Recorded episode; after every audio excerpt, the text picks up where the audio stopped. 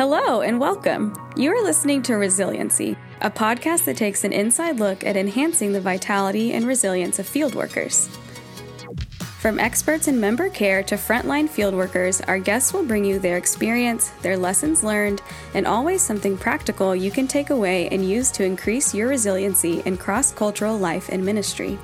Co hosts Silas West and Steve Finley are just one part of an ever growing and strengthening net of member care in the Antioch movement.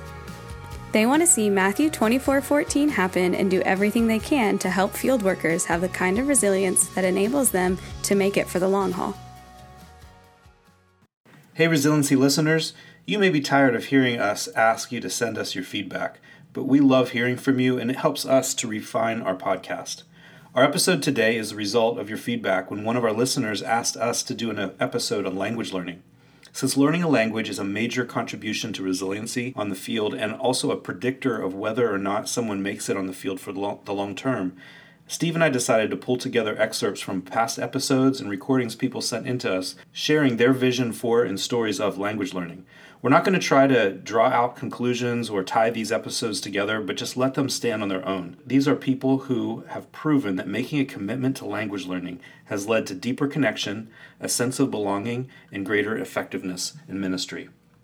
So, John and Aaron, gone to the Big Chicken, learned a perennially difficult language to learn, and you're 11 or 12 years in, and I'm sure you would say, like most language learners, yes, and still learning. But how have you um, become more resilient through your commitment to know to know the language like you have? I think like everyone who is listening who's been overseas, like the ability to actually feel like you can function in real life is a real big motivator. um, not from everything from buying groceries to actually ministering to locals. And so obviously continuing to have vision you know is, is a big thing. But with with our particular language i think you know besides just diligence in classroom and the fact that it's always going to take longer than you want it to you know really being a risk taker and really being willing to get out of your own comfort zone and you know get out there and make mistakes learning language like you know, some people would say you need to make, if you want to learn a language, you need to make at least 10,000 mistakes before you're going to know the language.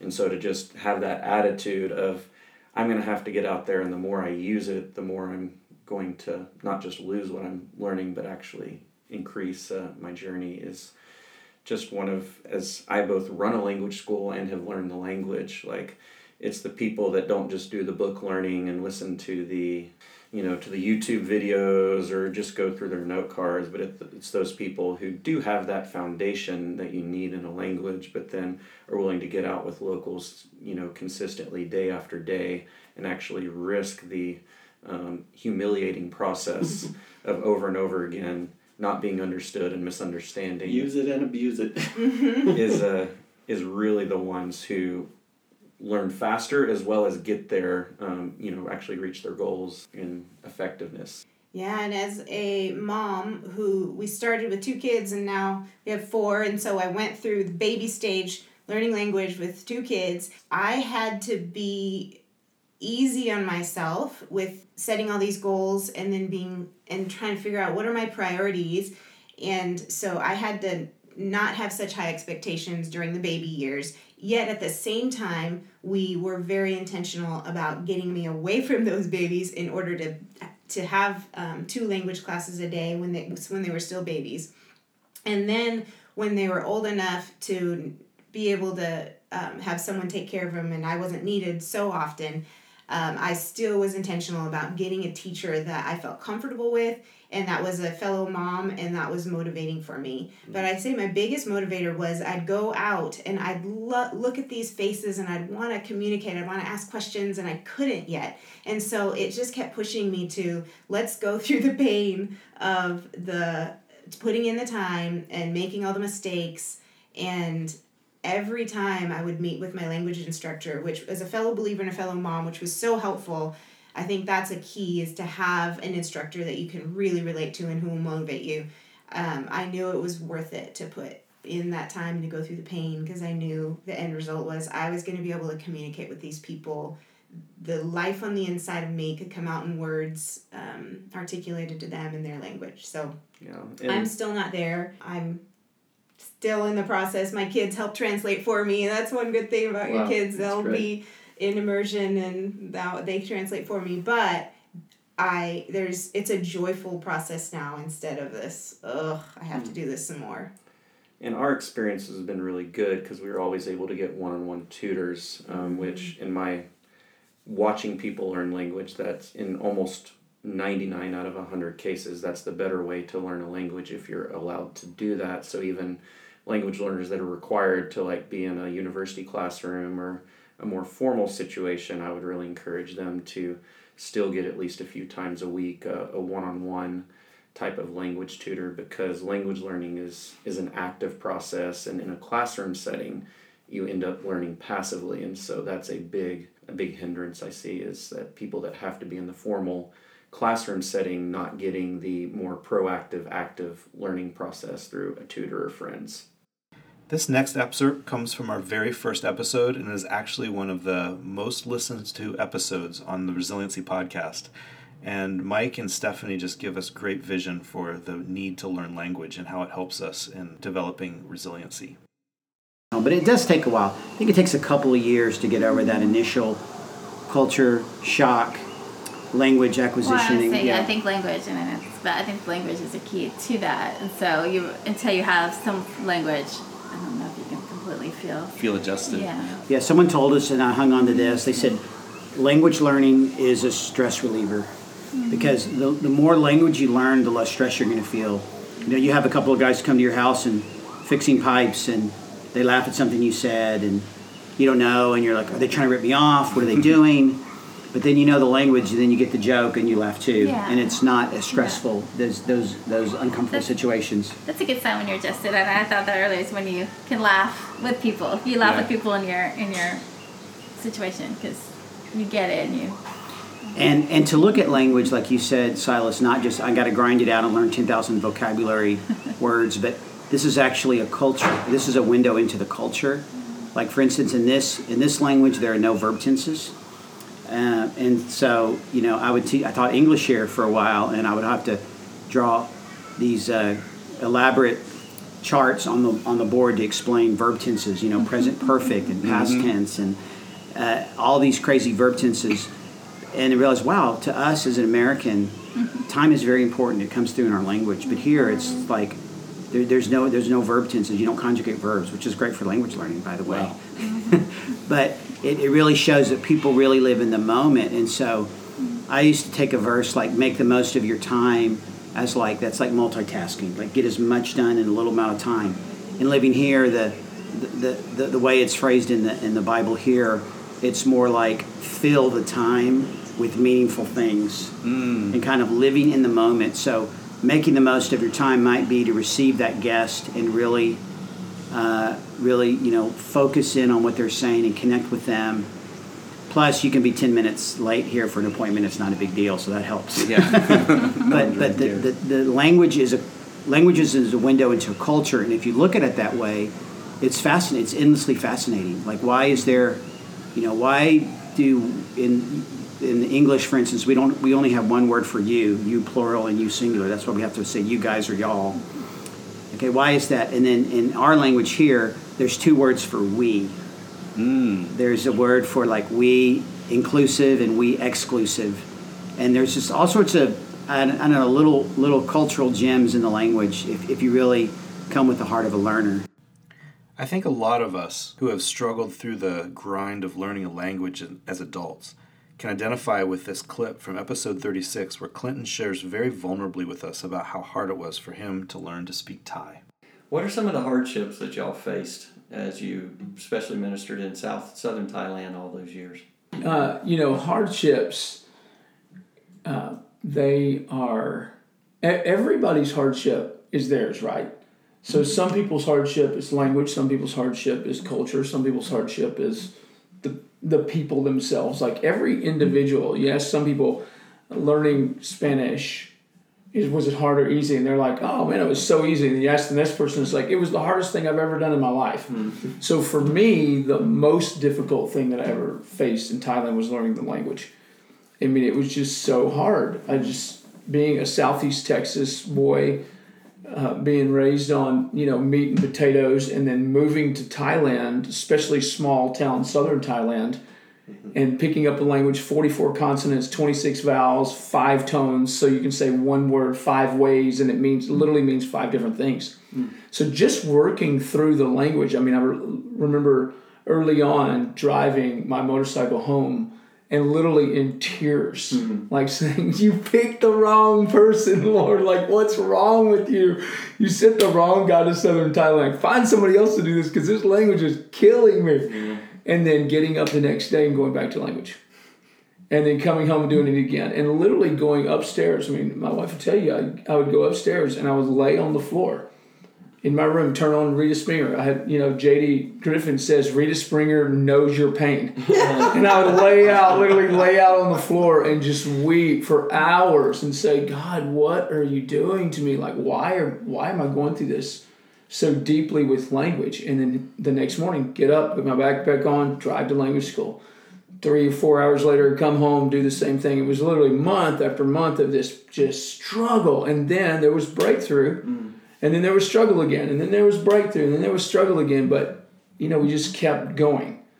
We just kept going back to language school. I mean, I think I went through the program of language school, the whole program from beginning to end, like Three times. three times. Oh, I mean, wow. started all the way over, back to the front, start, did it again, back to the front, start over again. I'm like, am I ever gonna get this? It took him six years to be able to preach and like really And, function. and then we partnered together with a local pastor, and and I was, um, I remember I was preaching with a translator who had preached this numerous times, and I was preaching on building an altar for the fire of God, your heart being an altar for the fire of God. And she just could not translate that day. And the Holy Spirit said, You're never going to preach in English again in Thailand. And I was like, "Ugh." like, really? And but, but from that moment forward, just started preaching in Thai. This is a clip from the last episode that we produced where Steve was recording me talking about cultural adaptation. But once again, Silas, when you teach this stuff in our in our church planting intensive, you share about some things that can help workers who are experiencing that turbulent tailspin of cultural stress. Uh, you know that how they can begin to be able to gain some control of that control column and pull up on it and begin to climb out of that nosedive. What are some of those things that you that you teach on? Yeah, I think one of the biggest things, and it's one of the things that we often fail to do well, is being diligent in language learning. Mm. And what I mean by failing to do well, we get we have such a mindset that we have to do something, mm-hmm. we have to accomplish something, we have something to show, whether it be because our, our supporters are supporting us, Bear or fruit. or yeah, we got to bear this fruit and. Mm. Um, honestly, what's going to make it in the long run, and what's going to make somebody get through the stressful part, as well as be a successful church planter or whatever else that they might be doing there, is to be diligent in language learning and develop realistic expectations for language acquisition. And one of the things that um, really I emphasize in that is we cannot be an effective communicator in that language in in less than five years. A- ama- like really effective. Yeah. We can't uh, share at a heart level in less than five years of diligent language learning. At the end of a year, you can do some baby talk, uh, toddler talk. And at the end of three years, which is a typical term, you're talking like a, an elementary school kid Yeah. but to, to really be able to communicate at a level of heart heart language, it needs a minimum of five and uh, in many cases up to eight years to, to really learn a language the right way. And with you don't just learn a language. Language is not just something where if I just learn how to say what I want to say in my language in a different, just change the vocabulary. But with language learning comes cultural learning. Right. And learning how to express things in a, in a completely different culture is a, a piece of it. So being diligent in language learning, having healthy expectations, uh, the more you're able to speak and comprehend, the more confident you feel, the more assumed knowledge you gain and it starts to shift that uh, that that thing I said at the very beginning, where we've lost all of our assumed knowledge, And the more I'm able to understand what's going on around me, the more assumed knowledge that I can gain. In episode 40, Jeff and Christine share that after 31 years of ministry in East Africa, the one thing that they would go back and do over again is spend more time investing in the local language of the tribe that they lived with. What's something that you guys would go back and do over again? Well, you know, thinking back through that's a good that was a good exercise for us to think back through. And I think the thing that stands out the most, um, at first anyway, It came to mind right away. yeah, I mean, we thought of a lot of others, and uh, what comes to mind right away is language proficiency, um, learning the language, language and culture, language and relationships. They're kind of tied together in so many ways. Um, if you can get to uh, the heart level, the heart language of those that, as a missionary, as a global worker, we're going to serve, then that takes you to a whole nother level of getting into the the depth of their very being. When we first arrived and we began Swa- Kiswahili study, we met the expectation of studying for three months, and that was enough. Um, we've been more in Kenya more than a decade, and we were in the rural home of a Ken- of some Kenyan friends. He looked at us and he said to us, as we were using a translator to talk to his wife who didn't know English, this gentleman who our, we felt was our Kenyan father you have been, he said to us, you've been in our community long enough. You should be able to speak our language. We should be able to expect to hear you speak to us in our language and we can understand one another in our language. Very powerful to us. I mean, it wasn't intended to um, Chide us. chide us or anything. He was just challenging us. Yeah. And that has stuck with us. He was right. Absolutely. You know, being there. And that was probably 12 to 15 years after we landed on the ground in Kenya, and we still weren't fluent um, in the local language, even though we were somewhat fluent in Swahili. It mattered that we couldn't talk directly to his wife without going through someone else. It mattered to him that we didn't consider it important to do, to consider their language, their communication. And that was wrong. We'd do it over in a heartbeat. We're going to end this episode with an audio recording sent in by our dear friend Kim, who is willing to share her story that I think we can all relate to of the ups and downs of language learning. Hey Silas, thank you so much for wanting to hear part of my story with language learning. It is something I love to share about because it is a place of refinement and encounter. And yeah, I think just a big part of what God wants to do in us. And I think that we could all agree that the work that God wants to do in us is often a catalyst for the work that God does through us, which is fun.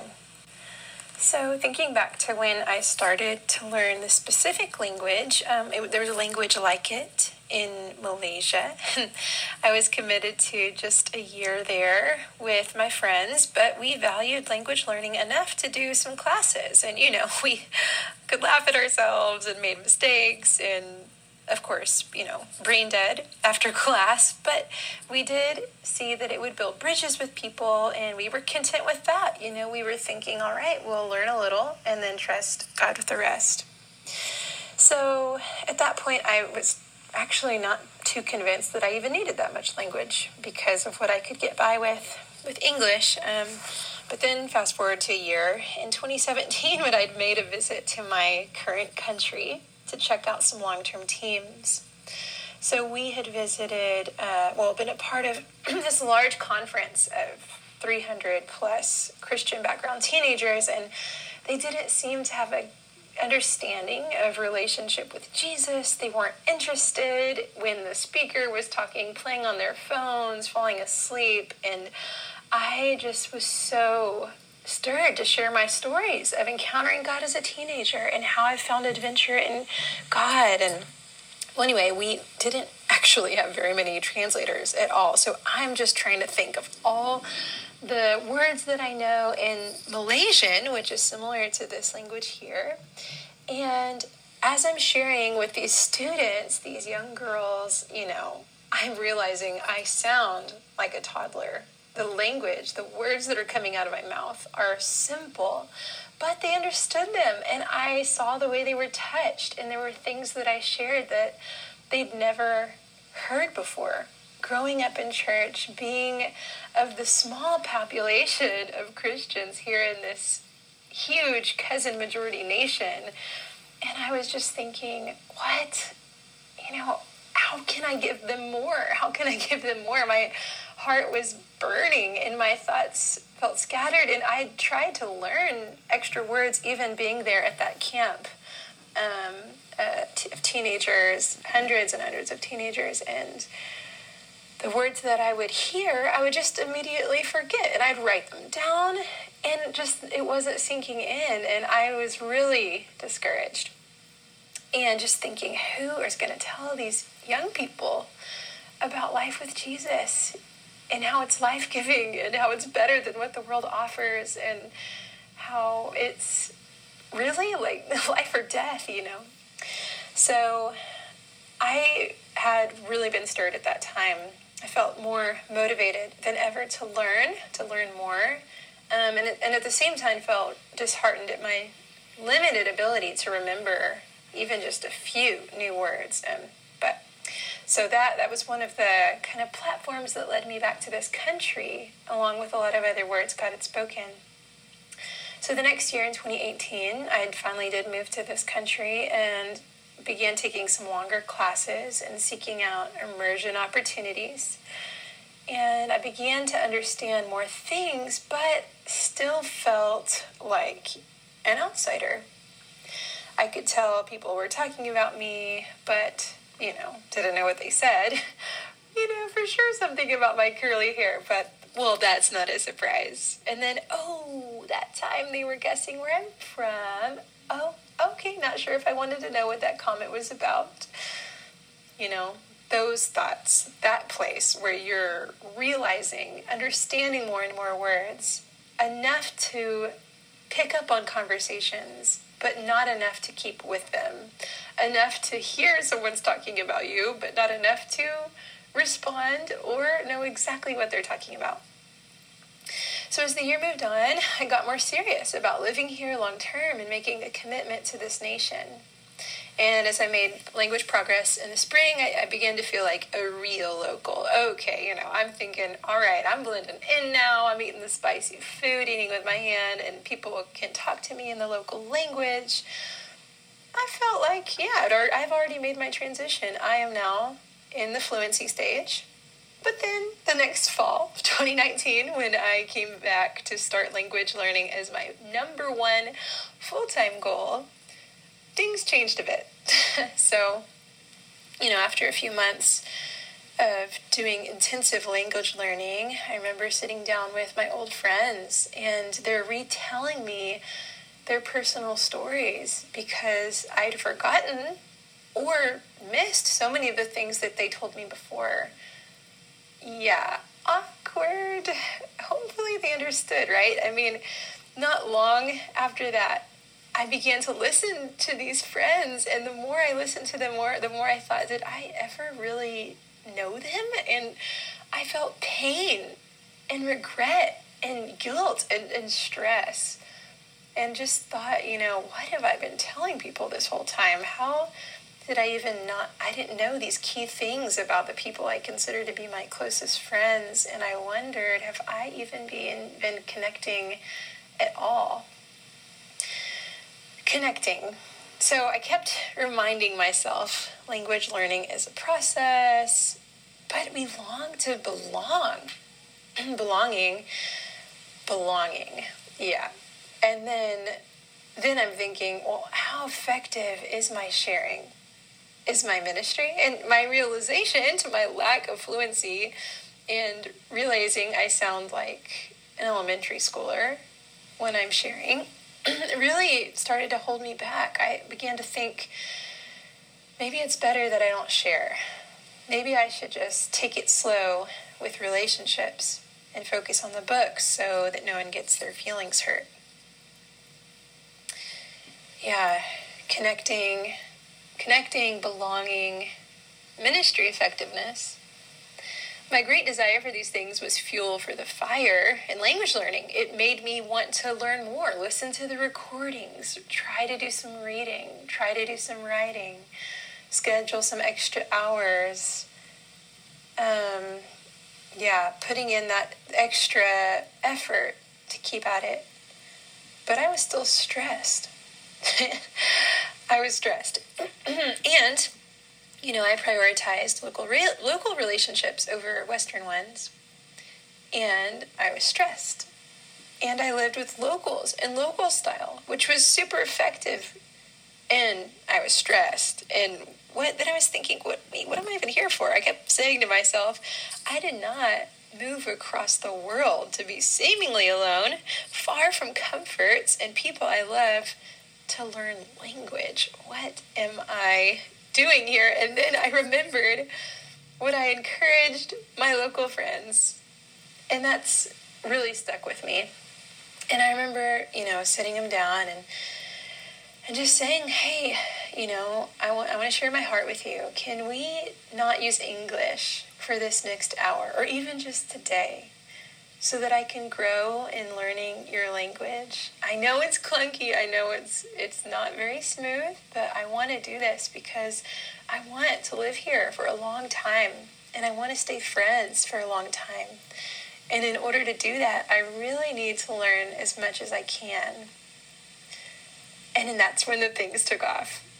My friends understood. They wanted me to live here for a long time. They wanted to stay keep long-term relationships. So we stopped defaulting to English and I began having heart-to-heart conversations with them and understanding some stand-up comedy. And some of the news, I mean that's still pretty difficult, but I began to grow.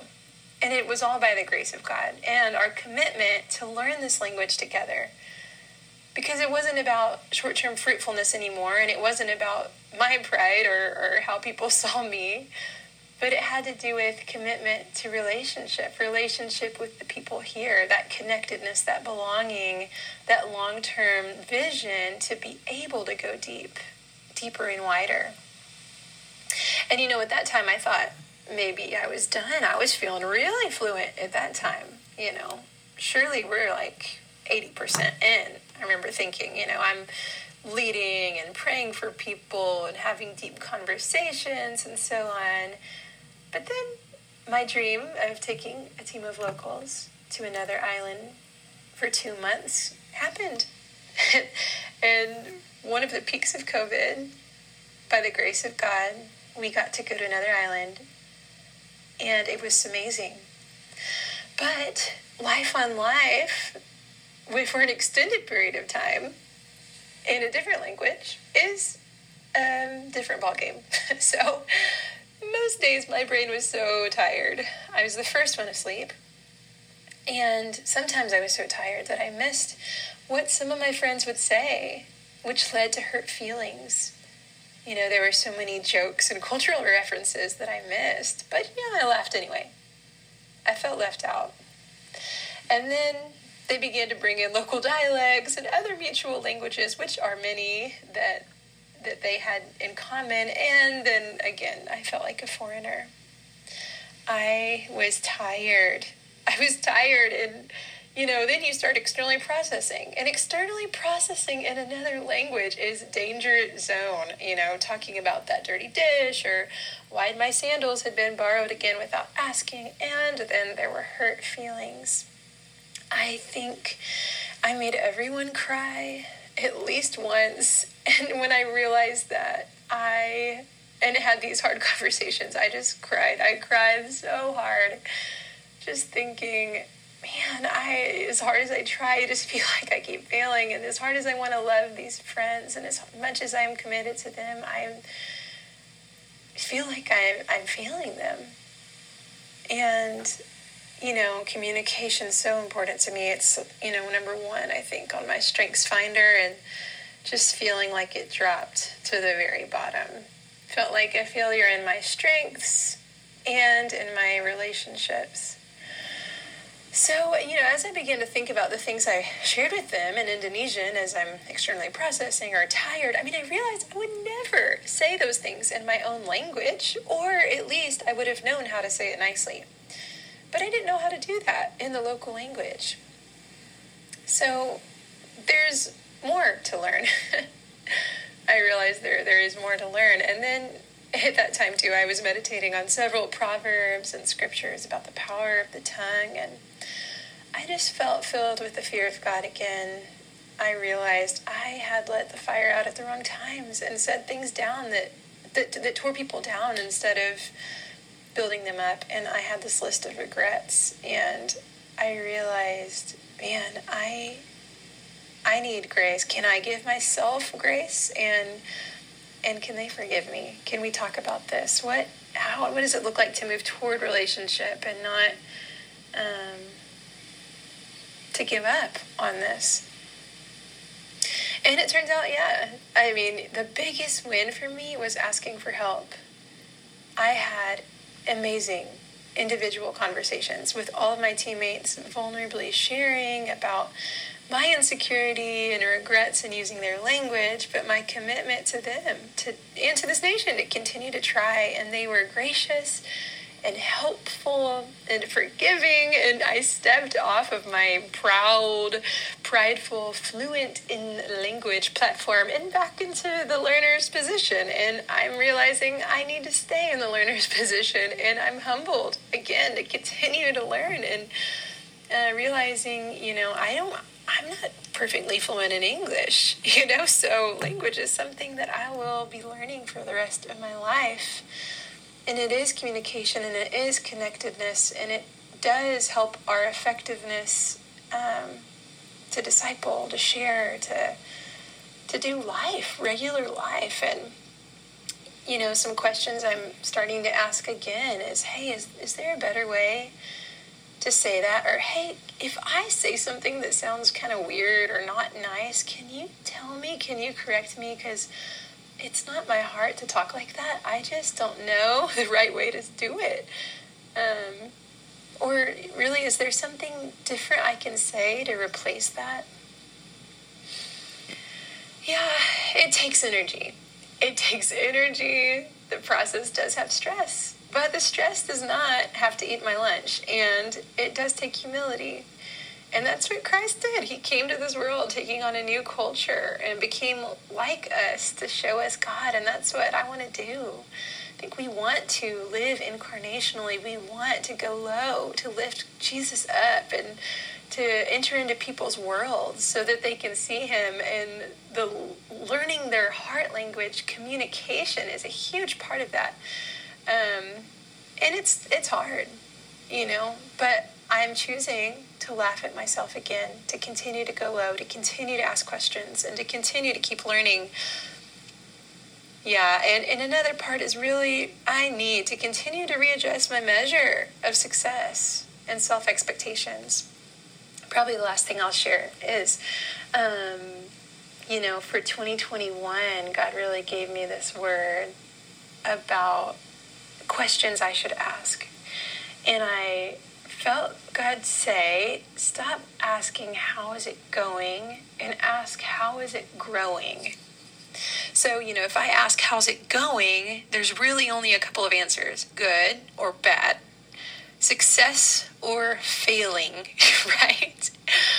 But if I'm asking how's it growing, then I can look at the good things that are happening because we are growing. We are growing in language. We are growing in adjusting to culture. We are growing in humility. I mean, if we're walking with God, if we're trying our best, we are growing at so many things. And there's something to celebrate. So that's my encouragement to anyone listening to, to this that you would ask with God, how, how are we growing? Or how are we going to grow this week? And just take it one step at a time. One of my practical things I did was also um, just deciding to make the goal of okay i'm going to speak indonesian more than i'm speaking indonesian and uh, speaking english. See can't even speak english anymore. But but really increasing the percent of time that i'm using the language and um, yeah just small goals and and trying my best. And we can celebrate where we're growing and look to grow more because we're forever students. So anyway, that's what I would love to share. Thank you so much for asking. Love you all.